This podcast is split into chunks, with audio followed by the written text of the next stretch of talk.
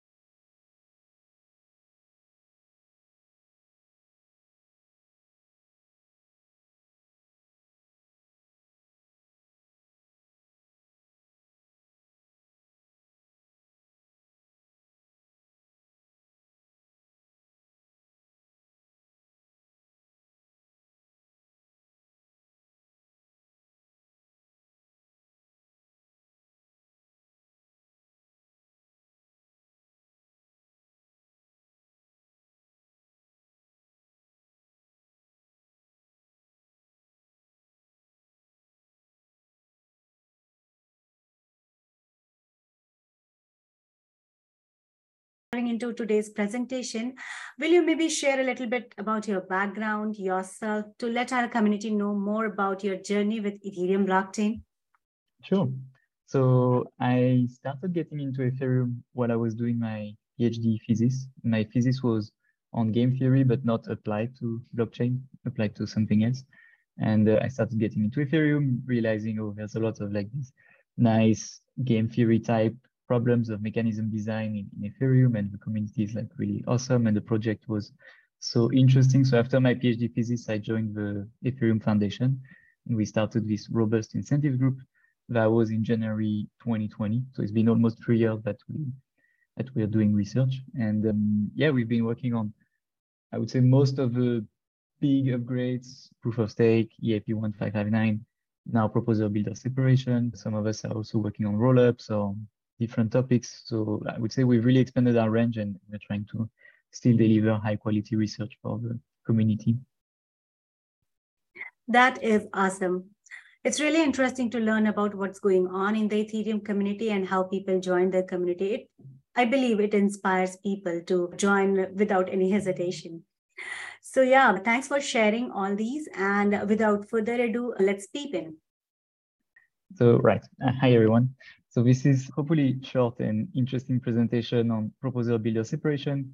I think it's one of the most important changes that is currently considered for the protocol. So today my aim is to try and widen the frame a bit to give a sense of why it's happening and why it's kind of already happening today, and then talk a bit about the outstanding research questions and, and give you like more background on what we're currently thinking about relative to proposer builder separation. So yeah, I've been talking about this concept relatively recently, the idea of protocol agent problem. So in economics, you have this idea of principal agent problem. You have a principal like an employer, and you have an agent that you delegate some function to, like running your shop or, or something. And you're trying to ensure that the person you're delegating to is, is doing as good a job as you would do yourself. And so the first thing that we see, like the first kind of instance of this principal agent problem that we see, and it pops up everywhere in the centralized system because we're constantly like dealing with other parties, is really that you have this Ethereum protocol. Like you can think of it as a fuzzy set of rules and specifications, like how do you run the Ethereum blockchain? And, and, and that fuzzy set of rules and specification is, is somewhat delegated to an actual set of physical full nodes that are running that protocol. And this is the the network of validators, so the ones that are bonded, and staked in the system and, and produce the blocks, make the votes and everything. And so for these validators, you to align their incentives with the incentives of the Ethereum protocol, you have rewards, penalties that try to say, okay, if you do a good job, you're rewarded. If you do a bad job, you're, you're, you're penalized. And so, yeah, so you really have this first, let's say, original delegation like to, to, to run your, your network. I am picturing it like this, and I, will come back on this graph throughout the talk and I'll add like more things. And so, yeah, so you have like this boundary of the protocol, like what the Ethereum protocol sees and what it tries to have control over. It tries to have control over this network of, of validators. it doesn't have full control. Validators maybe have a bit of space to make their own decisions, but the, the protocol exerts some amount of control via the, the rewards and the penalties. Rapidly, like let's talk a bit about how you become a validator. So this is the equivalent of being a miner in proof of work. But in, now in proof of stake, you have to stake. So you lock up 32 ETH. After some time, you get activated. And then as a validator, you're called upon to perform some consensus duties. So once in a while, you're sampled from that very large set of validators. And, and when you are sampled, you have to, to make a block that contains both consensus data, which is the votes, and execution data, which is the transactions. And then relatively frequently, every six minutes or so, you are called upon to produce what we call an attestation, which is your your view of the consensus and which the protocol uses as a way to, to finalize blocks and coordinate everyone over a single ledger view.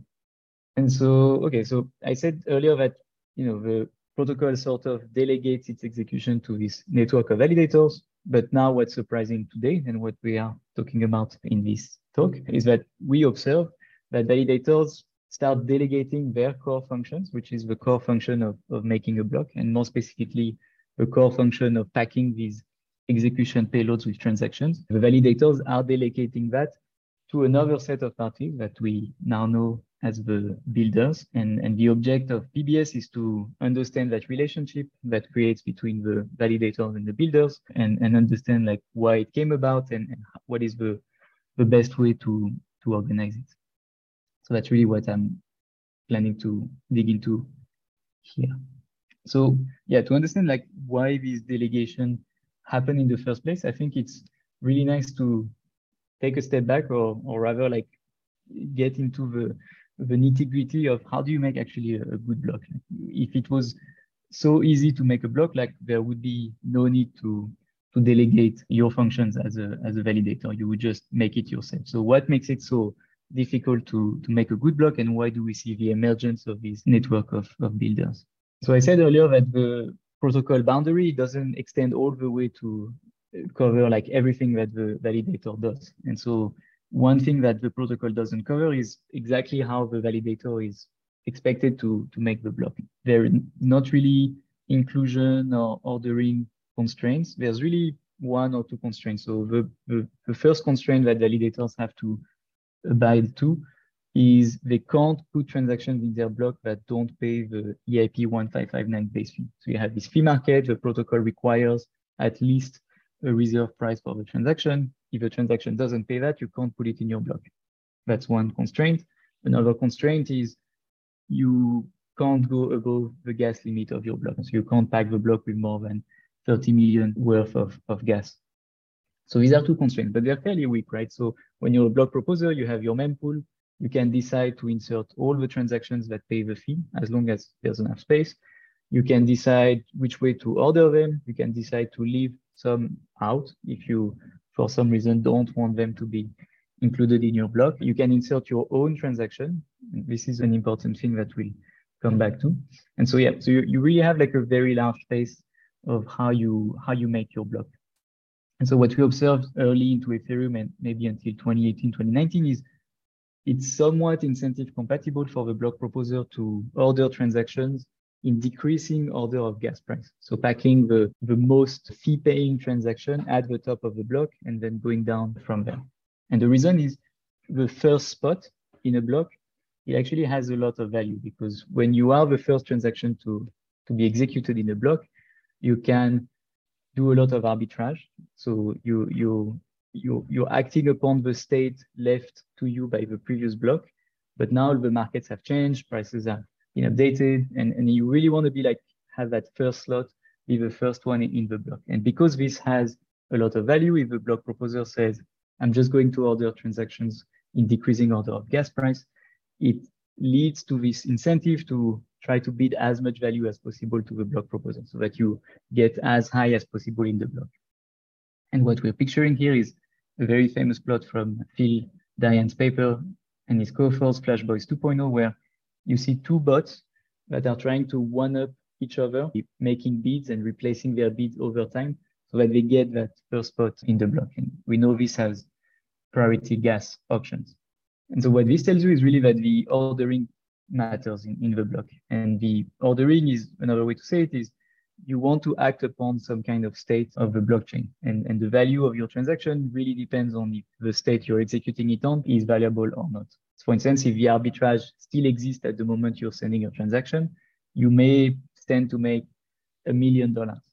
But if the arbitrage is gone, if that state is okay, the arbitrage has already been wiped out, you don't make anything from, from your transaction. And so whoever is trying to capture the arbitrage is willing to spend up to a million dollars to to get the right to act upon that specific state of the of the chain.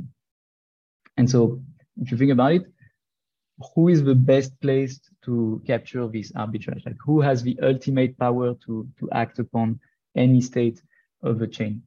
And that's the block proposer. So the block proposer is really the person who has the final word on what goes into their block, in what order, and they can even insert their own transactions. So if nobody is picking up that arbitrage, they can be the ones doing it by just inserting their, their transaction in the block. And so if we think in terms of mechanism design, like if we say, okay, this first slot is very valuable, what is like a good mechanism to, to allocate it to, to the person who cares about it the most? And we can go through alternatives.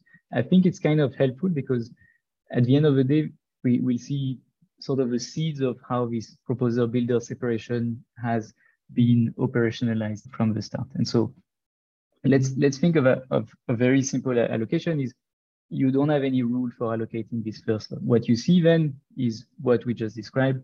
You have priority gas auctions, which is an ascending price auction, but it's very wasteful. You have bots competing in the mempool. It creates a lot of congestion. You have many trades in the block that are failed because they're all trying to get that first slot, but when they don't, they use a bit of space with revert a transaction. So that's not so great. Another idea, how would you allocate this? This first slot is, is you, let's say as a proposer, I could say, whatever I see in the mempool, I'll just pick one at random and I will put that as my first transaction in the block. It's not incentive compatible. As a proposer, I, I would want to use the decreasing gas price order because that leads to these priority gas auctions that pay me more fees. But let's assume that for some reason I commit to that rule. It's very wasteful. If I'm trying to get the arbitrage as a user, what I will do is this spray and pray where I just like send millions of transactions in the hope that one of them makes it to the top of the block, like is chosen by the by the block proposer. And so you have a lot of spam, and it's it's not really a nice way to to deal with that. Another one that people are discussing quite often is the idea of first come first serve. So you say, well, it's fair if the first person who realizes that this arbitrage is there gets the right to to extract that arbitrage.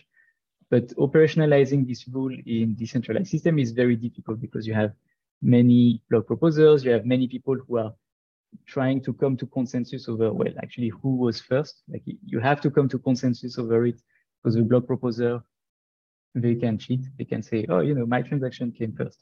And so if you have to come to consensus, it induces what we call latency games, where people are just trying to rush so that they are very fast to, to get their transactions into the first come, first served queue. And it it, it wastes a lot of value. So if you have a million dollar on the table, but on, on the, let's say on chain, these people are going to try and spend a million dollar to improve their network infrastructure, like build very fast fiber optic connections, like high frequency trading and, and get that arbitrage. And so, yeah, it's a bit of a waste because then that value just flows out of your system. Another thing that we started seeing appearing, I would say 2018 and 2019 is private channels. So you would just have mining pools saying, you know, if you care so much about this first slot, just send us like under the table an offer for how much you care about it. And we'll put whoever is getting, giving us the, the best offer at the top of the block. That type of thing, it, it, it tends to favor, I would say, dark pools. So the idea that now you have exclusive order flow, you have very close integration between the block proposers and the people who are making this arbitrage. So it's it can lead to, to centralization vectors that are not super desirable. And then another way is auction. So you, you try to have some kind of open auction where you say, well, this first lot is valuable to most people. Let's just auction it off and try to see who can give the most value to, to capture that thing. And so now you move to the system where you're thinking of bundles and bundles are just packages of transactions. You can think of them as arbitrage that are trying to bid for the right to have this top of block inclusion, right? And so, as I was saying earlier, the block ordering is, is not at all in the control of the Ethereum protocol. And it's something that the validators are, can, can decide by themselves. So, okay. And so now we have these options. So we have this system where you have entities that we call searchers that are trying to bid to the block proposers for the right to get their bundles into the block. So if I'm a searcher, I'm trying to capture that million dollar arbitrage. I'm going to try and say to the block proposer, okay, this is worth a million dollar. We'll do 50, 50, 50. I give you 500,000. I keep 500,000 and, uh, and you put me at the top of the block and I extract the arbitrage. That's fine. But if, if the searcher market is competitive, you expect that another searcher will say, oh, you know, this guy is giving you 500,000. I'll give you 600,000. And uh, the more searchers you have and the more competition in that market, like most of the value of the bundle, most of the value of the arbitrage is kind of given back to the block proposer instead. So the auction reveals that this bundle has, has a certain value and searchers compete. And so that value is, is coming back to the, to the block proposer. And that auction was known as the Flashbots auction. There's been others that were deployed in, in proof of work. And they relied on a somewhat permissioned, let's say, marketplace between the block proposers and the, and the searchers who were contributing these bundles that worked because you had mining pools which were reputable.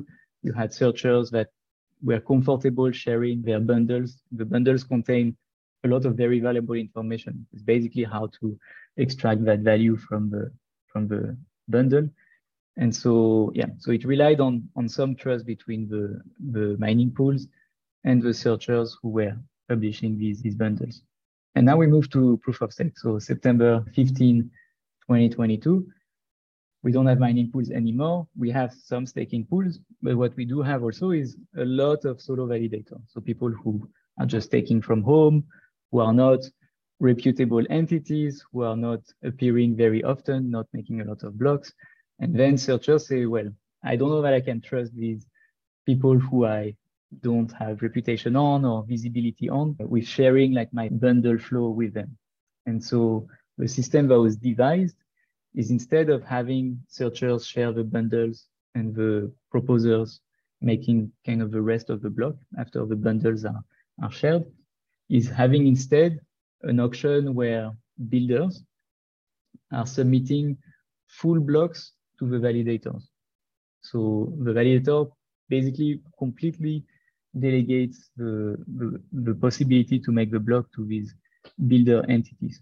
And same as before, these builders are are basically selling away their, their blocks via an auction. So they're saying that block is worth this much to me, and so I am willing to give it to you, the proposer.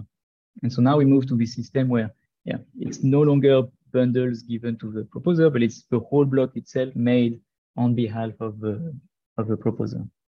I like this picture a lot. I think it gives you like a lot of insight in a very concise way. And it's the idea that, yeah, most of the value if the market is competitive enough, like if the searcher market is competitive, if the builder market is competitive, like they're going to try and outbid one another until all the value somehow trickles down to the to the proposer, who's the again the ultimate arbiter of, of what gets into the block. Yeah. And so what this value really what it is is is MEV, like what the value that can be extracted from the proposer being this all-powerful entity at the time of, of, of making the block.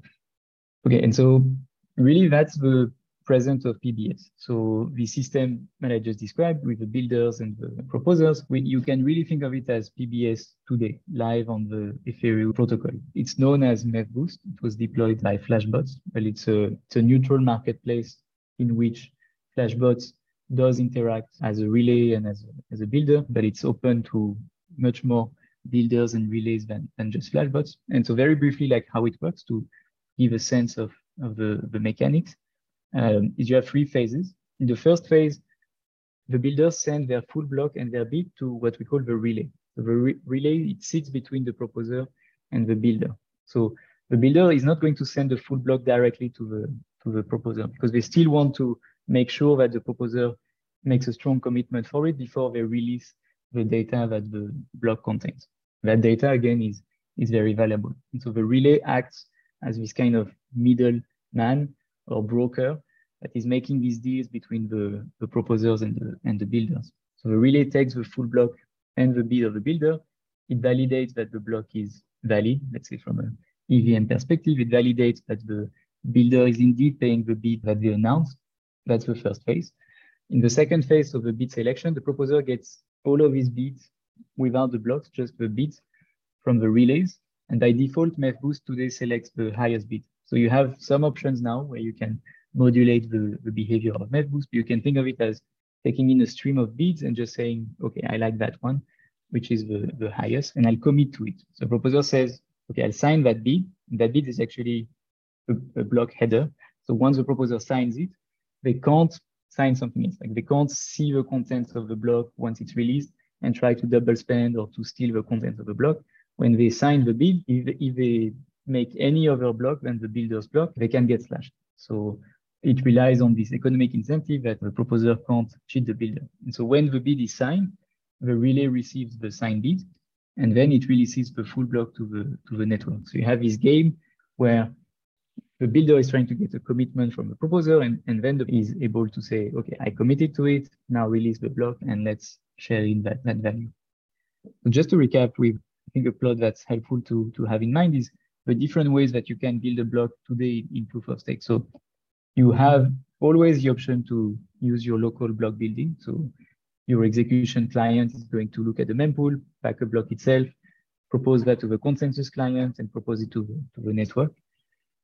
But if you want to, you can also connect to that MEV-Boost software, so MEV-Boost Marketplace via, via the Builder API and, and receive these blocks from this external block building network. So yeah, it's it's very much like more complex. It has a lot more moving parts than the local block building, but it does allow you to access this wider network of people who are very good at packing the blocks and, and giving you most of the value that you could extract as a as a proposer, which is why it's so attractive to proposers today. And I think the latest number was around 90% of validators have activated MEV-Boost. There's some degree of agency for the proposer when they use MEV-Boost. They can select which relays to connect to.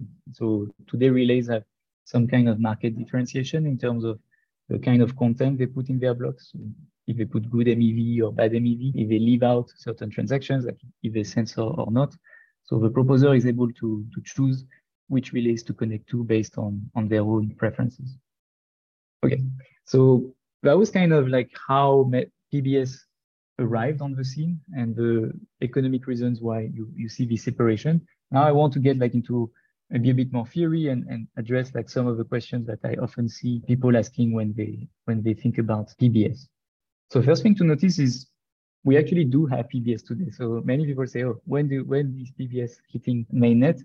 In a sense, it, it already is because PBS is not a specific in protocol mechanism, but it's really this idea or this architecture that tells you, okay, proposers are outsourcing part of their block construction to, to someone else. And so that is expressed today, but it's out of protocol via this MEV-Boost software. To guarantee that out of protocol market, you have the relays, which are the trusted parties. They validate the good that's being sold. They guarantee the payment. So you have a system that works. And, and the evidence that it works is many proposers have opted into it. But what you can ask as a protocol designer is, is this enough? In a sense, should the protocol recognize that, okay, most of my network is delegating the block construction to, to builders. Like, should I be doing something about it and, and start concerning myself with that separation? That could be block building tomorrow. So what I think most people refer to when they talk about PBS is the idea of in-protocol PBS. So removing the relays and having the protocol itself become the broker or the middleman between the proposers and the builders. And so we remove that relay row that was in the in the middle here. Again, picturally. So let's say that's the situation today. We have Ethereum protocol that has currently like no idea that proposers are, are using builders. It sees that blocks are being made. At the client level, you have this builder API, but that's not, let's say, a protocol rule. It's more a facility that the clients have built into their into their software. And so the Ethereum protocol itself is still in this paradigm where, okay, validators are making block, I reward them, I penalize them, they get fees, they get stuff, but it, it, it just has no idea that validators have been delegating this block construction to, to the builder. And so the question is, do we make the protocol have such an idea? So do we move forward the boundary of the protocol so that we recognize that, okay, builders exist in our network, and we entrench them as protocol actors?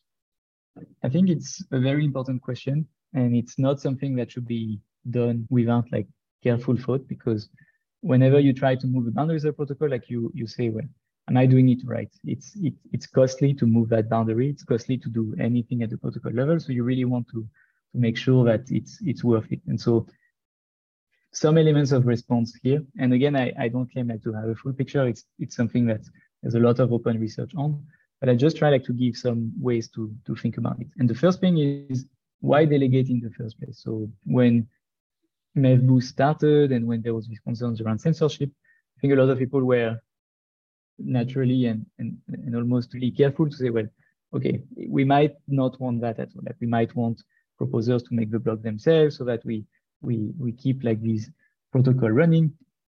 But the the fact is there might be like opportunity in, in having this builder separation. And this opportunity comes from the fact that there's a bit of a natural asymmetry between making a block and verifying a block. So the role of a network as a whole is to, to check that the protocol is executed correctly. But at the time of making a block, at the time of appending something to the to the blockchain, this might require a lot of resources or a lot of knowledge, and, and then the builder role might be very helpful. So for instance, the block construction, so packing the transaction in the block, it, it's a one-shot exercise. Like it might require a very sophisticated algorithm to pack, to do arbitrages, everything. But once that's done, the work to verify that the block was is correct, that the, that the block is valid from an EVM perspective, this is fairly cheap. You just have to execute the, the transactions. And so what you want, since making a good block is hard, or making, let's say, the optimal block is hard, is you don't want to shut out proposers who are untrusted or unsophisticated from accessing these very good blocks. Because if that's the case, if you say, well, there's no mechanism for you as an interested proposer to, to access that network that can make very good blocks, you start having an economic centralization effect where the rewards that these solo validators are, are getting, they're just not as much as the rewards that very sophisticated pools or very reputable pools can get by having access to this builder network. And so really the idea of proposer builder separation is making sure that these superpowers that the builders have are somewhat fairly distributed over the whole network and that the network stays decentralized by, by this effect. Some opportunities of outsourcing, for instance, something that we can't really do without a builder role is danksharding. So danksharding is this proposal to, to greatly expand the data availability that the Ethereum protocol can provide and, and to, to get that huge increase in, in bandwidth uh, of data, you really need to have very powerful entities in the network. So, so these builder roles. So the builder in danksharding is responsible for making a, let's say, a mega block. So something that is 16 megabytes per block. It doesn't sound that big, but, but if you are the person who's making the block, at the time you're making it, you have to send it to gossip it over many of your peers. So the bandwidth requirements are are very high for, for you. But once you make that mega block and once you disseminate parts of it on the network, you can you can basically shard the contents of that block. And, and then for the rest of the network, let's say solo validators with just regular consumer internet connections, they don't need to see the mega block. They can just play these games of data verity sampling and verify for themselves and for the rest of the network that the data is indeed uh, available. And so you have again this asymmetry that a very good builder that can summon very high resources can do something very nice, like just improve the capacity of the network without imposing that cost to the to the network as a as a whole. So yeah, you can have big blocks, and also you can make sure that the big blocks are are still verifiable by, by your network as a whole. And the max capacity just can't be provided without this builder. And so that's really an opportunity of, of PBS. But there are risks So Every time you delegate something to someone else, there's always the risk that that person doesn't really do what you want them to do. So this principal agent problem. And one of them is very clear today is, is censorship resistance. So if we go back to these interlocked sets of, of delegations, the first thing was, okay, the Ethereum protocol kind of tells you you should be neutral and you should include any and all transactions which, which pay the fee, right? Like if you're a block proposer, you see a transaction that pays base fee and maybe pays you a little tip. It's rational for you to, to include it. That's the protocol. Now, do proposers always include every transaction they see? Some proposer might decide that they want to, to censor transaction, but then you really rely on the fact that your proposer set or your validator set is very decentralized. And in that case, if someone doesn't include the transaction, you, you, you know that fairly soon another person is going to, to include it.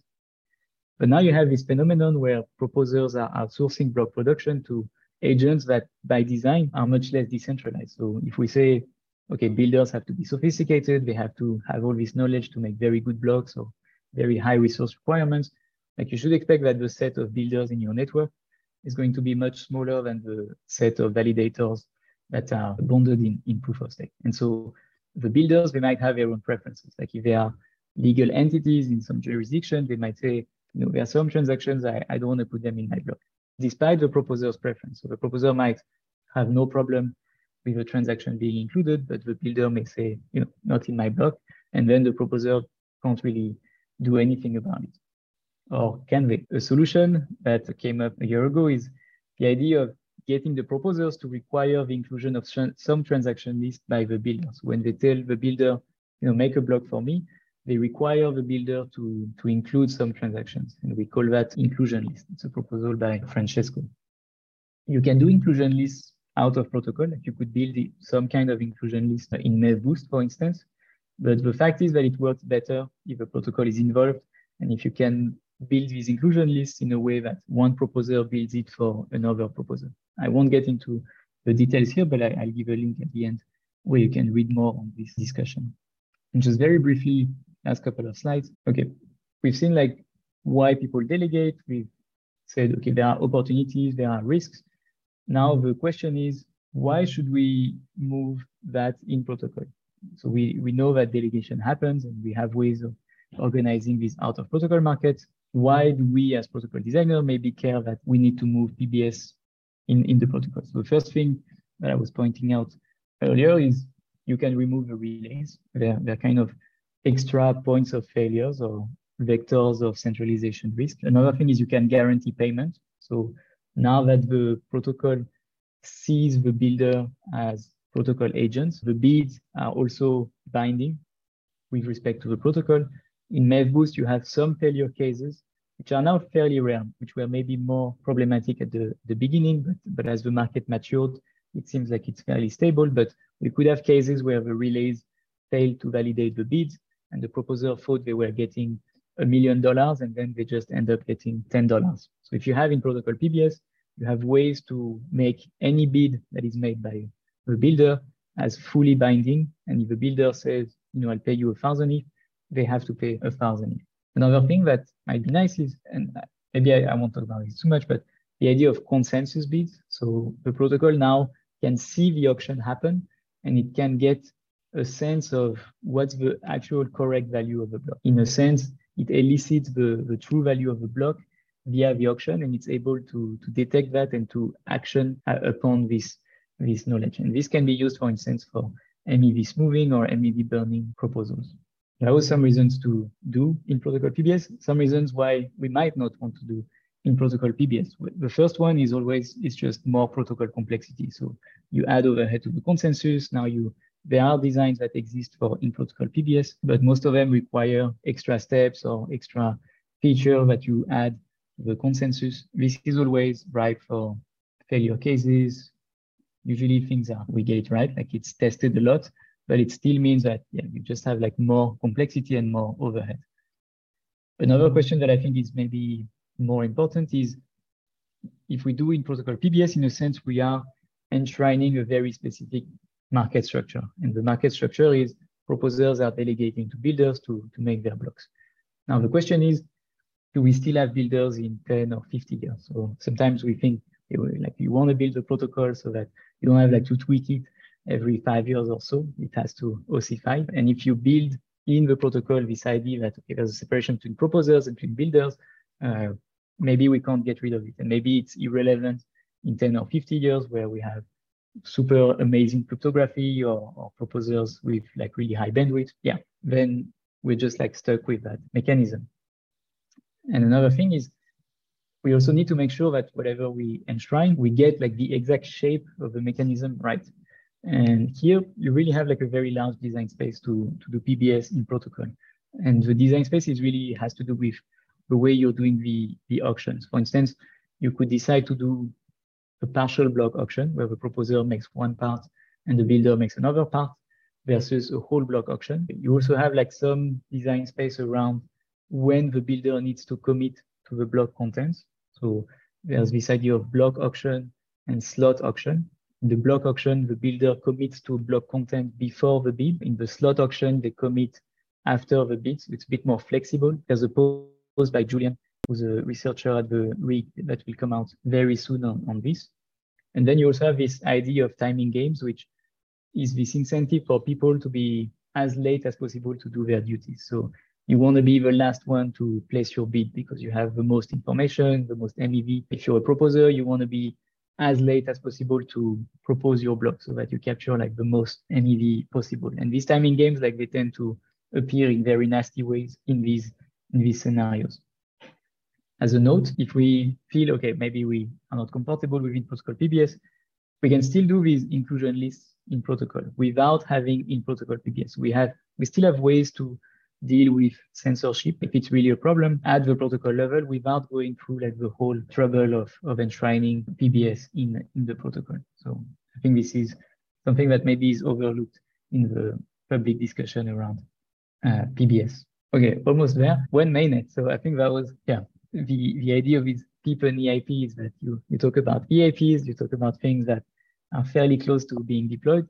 The fact is there's no EIP today for PBS, but in a sense, PBS is already on mainnet. It's just not in protocol mainnet, but MEV-Boost is is part of the Ethereum network, not part of the protocol, but part of what network agents are are doing.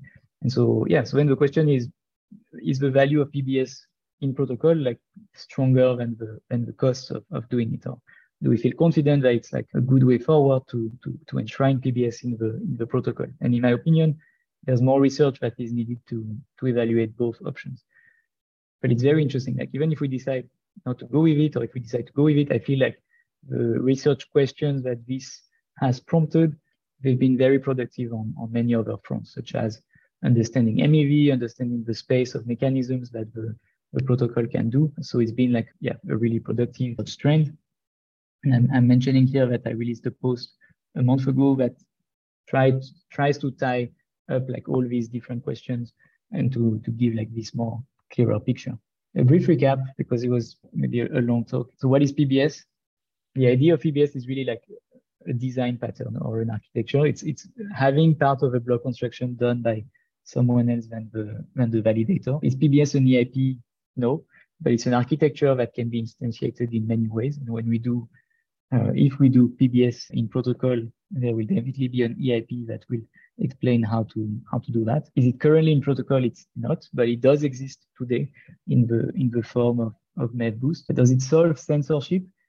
No, and to some extent maybe it makes it worse because you have these builders in the network that are more centralized and maybe are more likely to, to censor builders or relays in, in MEV-Boost. But but really what it tells us is it's kind of revealed that maybe the person who's the best able to to make the block is also the person who who wants to to censor it. And and it's a bit of a unfortunate outcome but it's one that seemingly is not unresolvable and and, and seems to improve over time. And especially we've seen like more and more blocks that are built by builders and relays that are declare themselves as, as non-censoring and so it does feel like the market is trending in the, the right direction for me. If we move PBS to the protocol, would we immediately solve censorship? In a sense, not really. Like we would remove the relays, so maybe we remove that choke point, but but it does leave the market structure somewhat the same with proposers and builders. So PBS maybe doesn't help, but having inclusion lists in protocol, that can be helpful to, to mitigate the censorship if it does get too bad. And then is PBS only for the execution payload, so the one of the transactions? No, actually PBS is much more general. It can be used for danksharding. So it's not the execution payload, it's what we call the data blobs. And maybe in the future, like as we add more features to the protocol, such as statelessness, or even maybe we have zkEVM enshrined in the protocol, then we might have some use for, for these builders to provide the state witnesses, provision the state to stateless validators, or make these validity proofs based on the enshrined zkVM. So yeah, there's plenty of ways that PBS can be helpful in the in the future. And yeah, that was it. Thank you for listening. I hope this was interesting and that it gave like a bit more insight into PBS. And now I think I will take questions from Pooja. Awesome presentation. I think it explained difficult terms in a simple way. Slashing conditions will keep validators in check, which is helpful for the security of the network. Last slide, I think, was the best. The recap was great.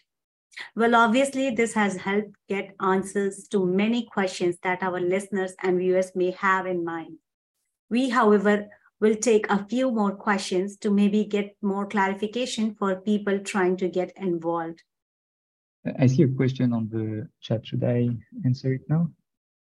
The proposer has chosen the highest bid. Why would they want to change that bid it post signed? Yeah, that's a good question. So they wouldn't want to change the bid, but they might want to try to get the builder to reveal their block, copy paste that block, but replace everywhere that the builder is making money with their own address. So they might try to steal the alpha that the builder block contains to get the whole value for themselves, like not sharing anything with the with the builder. And so that commitment is is helpful to to ensure that yeah the builder doesn't release the block before the proposer commits to, to proposing that one. Yeah, that's a, a, little detail in that mechanism, but actually it's very important and it, it really drove most of the mechanism design for for this architecture. Is this enforced at protocol layer or just in MEV? So the MEV boost won't allow you to double sign a block. So you could like hack your client so that when you get a MEV boost block, like you try to make another block once you see the builder block being released. But what is enforced at protocol layer is if you do make two blocks, one that you got from a builder and one that you made yourself, and you sign both of them, uh, someone is going to slash you. And that's going to be enforced at, at protocol level. So it's always in your power to make two blocks in the same slot, but you're going to be slashed for it. So you probably shouldn't. So my first question is related to the PBS design. In your slides, you talked about what are the proposed design solution to allocate the first slot to maybe overcome the censorship. If I missed, can you maybe specify why the first slot is so important for many people? Yeah, I, I would say maybe I you can generalize the first slot to acting upon the post state that the previous block has left you with. It just happens to be that, yeah, if you're trying to arbitrage, let's say like a Uniswap pool, like you want to be the first one in the block who touches that pool. So maybe what you care about is not the first slot exactly, but it's it's to be first in relation to everyone else who is trying to access the same, let's say, pool or, or address in the in the state. And so yeah, what, what it looks like is just that people are trying to outbid one another so that they land above their, their competition. So I call it first slot, I think more as a, as a mental model, but, but you can really think of it as, yeah, you're just trying to race ahead to be the, the first. And the race is not based on time, it's based on how much the bid you're making like puts you ahead of, of your competition. That makes a lot of another question, maybe slightly on a related note on design. So in the first post that was shared by Vitalik Buterin, there were mention of a lot of designs. There was something called like friendly fee market design. So could you maybe talk a bit more about that? Yes, so there's been like a few ways to do like in protocol PBS. Most of them have been designed by Vitalik, and he's the one who has posted on this topic quite a lot on ETH Research. So yeah, the first one was this idea of proposer builder friendly fee market. It was a design that relied on yeah, the builder would send something to the proposer, proposer would commit, and then you have to have some kind of trust that the builder does their job or the proposer does their job. So that first post, let's say, had some issues with the with the mechanism, but it, what it was trying to get at is, okay, how do you make this fair exchange between the, the proposer and the builder, such that neither the proposer nor the builder can sort of grief one another. That's the first post that was there. The second post, I think, is probably what I would say the most credible option for protocol PBS. It's called the two slot design. So in that one, you, you think of like the slots that we have today in the proof of stake consensus as you divide them in two. First, the proposer listens to all the bids from the builders, and then we make like a, a consensus block that, that says, okay, this is the bid that I'm picking. And you have attesters that are voting on that block. So the attesters, they, they make safe the fact that the proposer has committed. And then the builder sees, okay, the proposer has made the block, the bid is made safe, like the proposer can't go back on their word. So as a builder, I feel confident now to release my block. And so the second slot or the second partial slot, the builder releases the, the execution payload. So you have this game of commit, reveal, commit, reveal, that is there. There's another proposal that the builder would encrypt the contents of their block to, to a public key that is used for threshold decryption. And the, the set of attesters is, is the committee that tries to decrypt the payload of the, of the builder. So if you have, let's say, two thirds of the attesters that are online, then you can decrypt the, the builder block. I think it's a it's a nice solution because it avoids like that one step, two step thing, but it does mean that you need much more liveness requirement in your system. Like you need to have sufficiently enough attesters online in the network. And in reality, it's the case. When you see the statistics, 99.6% of the attesters are online at any time. But in many ways, POS protocol was designed so that you, you stay live even you are below that critical two-third threshold. And so I don't know that we would be ready to, yeah, to, to make that threshold higher with this proposal. Interesting. So one last follow up on this. Is there any like progress on the designs that were proposed for friendly fee market? I mean, if we have discussed it, maybe you can mention the name. Yeah, I would say there's been like some thought on, actually maybe less thought on the in protocol PBS designs Mostly, I feel because the two slot design, yeah, seem like it could be specified fairly well. What uh, probably prevents people from specifying is, is, is, yeah, understanding do we need it at all? Do we, we, how do we do it? Like, how do we do that auction? So there's been work on the mechanism design, but most of that work has gone to trying to make MEV Boost more robust. So there are different ways that you can use, and maybe even like some of these ideas I discussed, like threshold encryption. So there's been ideas on how you could potentially remove relays by having builders encrypt their blocks to, to some kind of committee or using things like eigenlayer to, to, to secure the, the builder proposer relationship without relying again on these relays. So yeah, there's been kind of like a creative explosion of, of ways to to to make these MEV boost market more more resilient. Very interesting. So for people who may have missed the concept of MEV in the first place, we have recorded an episode with Thomas Stańczak on MEV and Flashbots. So it is highly recommended to give a watch about MEV and then learning about MEV boost concept would be a bit easier, only for people who are relatively new. Yeah, Thomas is a great speaker too. That's right. All right. Uh, my next question is about the roadmap and the timeline. Though you have already mentioned uh, that it is on Ethereum main, mainnet in a way with the help of MEV Boost. Yet I'm curious to hear if there are any chances of having an EIP for PBS in future. You did mention about like positive and the like side of having it on the protocol. Yeah, yeah. I I would say my my feeling is there's still like some research questions that don't seem intractable, but they just like require a bit more thought to to process them. So like this idea of block versus slot auction or what's the correct auction format.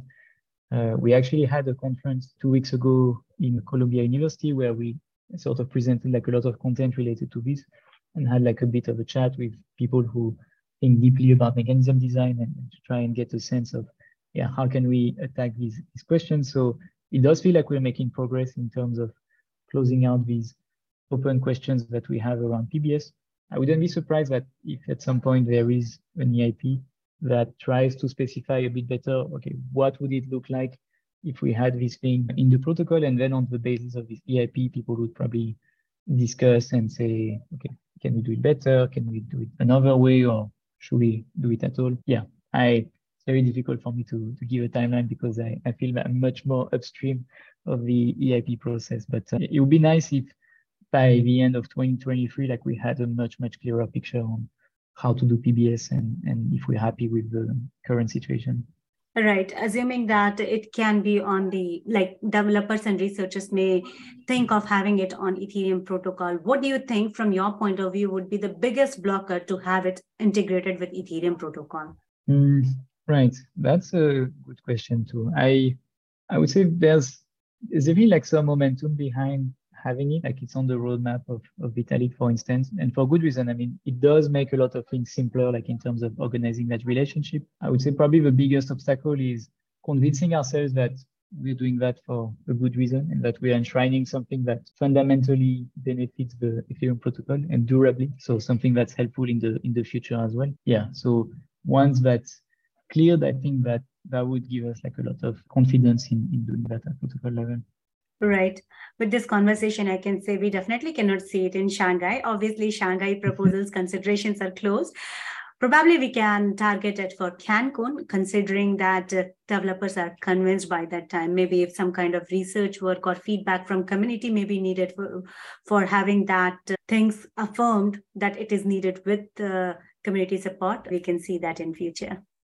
Yeah, I do think actually the community support and just generally like community agreement with, BVID is, is very important because I, I feel it's a very big change to how we think of the Ethereum protocol. So yeah, there definitely needs to be quite a, a lot of buy-in to, to go through that change. Very interesting.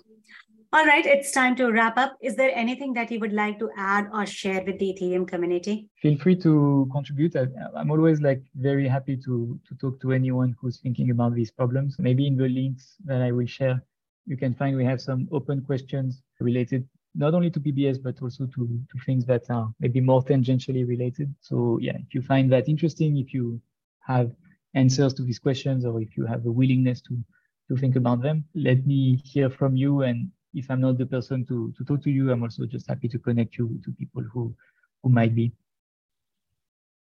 Barnabé, thanks for joining us today to talk about PBS MEV Boost and its future plan. I suppose that's helpful for new and existing validators to understand the concept and follow why Ethereum POS chose MEV Boost. I hope aspiring devs will continue following Ethereum research work with robust incentive group. And on this note, thanks to everyone watching or listening to this non EIP special episode. Should you have any questions, let us know in the form available in description or leave a comment or reach us at EthCatHerders Discord. Check out description for link to useful resources and guest Twitter to follow. We'll be back with another interesting Ethereum topic, so stay tuned and keep sharing your love with Ethereum Cat Herders. Cheers.